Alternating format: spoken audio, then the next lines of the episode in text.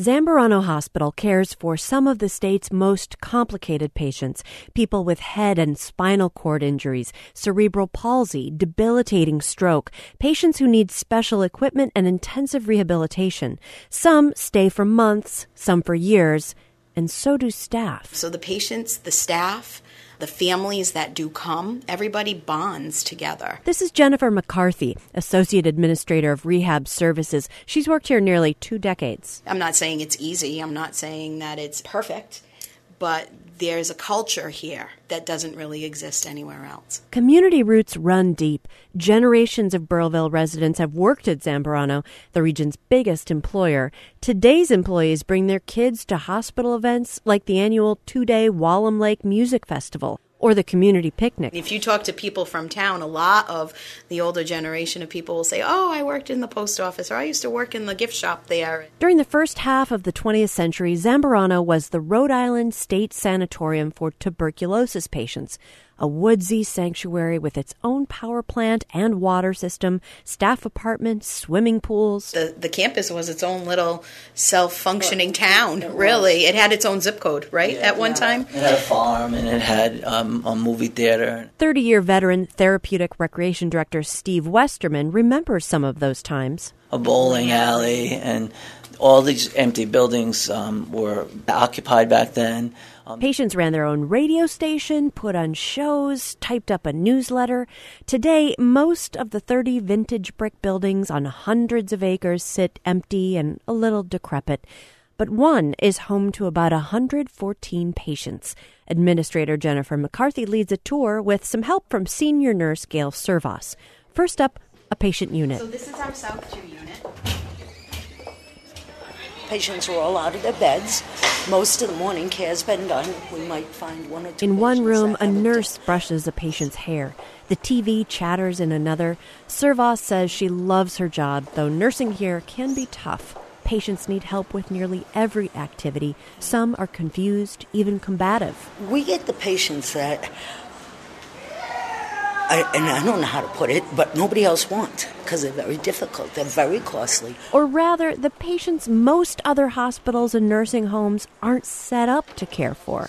Zambarano is one campus in the state hospital system called Eleanor Slater. Servas worries that recent allegations of patient maltreatment, understaffing, and financial mismanagement on other campuses have tarnished the hospital's reputation. But Servas says she's proud of the patient care her nurses and CNAs deliver. So always in the background thinking that could be my mother, my brother, my sister. Definitely a different group of people. Heading to the rehab and recreation rooms in the basement, the long, wide corridors feel more like a high school than a hospital. There's a giant auditorium up on the left where a card tournament is underway. This is where all our big events take place in here. Eight players at two tables play a card game called Pitch. Aides hold cards for players who can't. They help tally scores, call hands. Down the hall, there's pet therapy. A few patients have been wheeled up to a table to meet a curious Cocker Spaniel. Most of the patients can't speak or raise their arms without help, so a therapist slips one patient's hand into a brushing mitt, and the Spaniel warms up to a little grooming. There we go. I don't think anybody's going to want the brush. Next door, patient Chris Burr pedals a stationary bicycle in the rehab gym.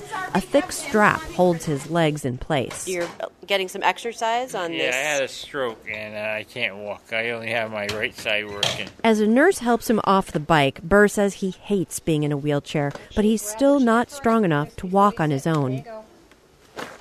And just around the corner, there's the chapel, a full size chapel, rows and rows of wooden pews, organ pipes, flickering candles.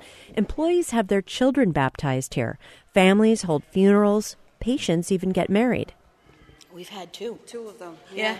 we've had two weddings. Yeah, it's pretty awesome. They meet oh, here, you know. Workers. Somebody yeah. get married in here recently. Did it? Let me see. I'm trying to.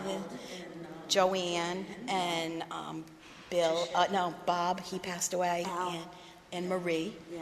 And then, oh yeah, Al. Albert and Katrina. McCarthy helps plan the weddings with a reception in the auditorium. She's had to orchestrate one divorce too, but from her perspective, That's par for the course.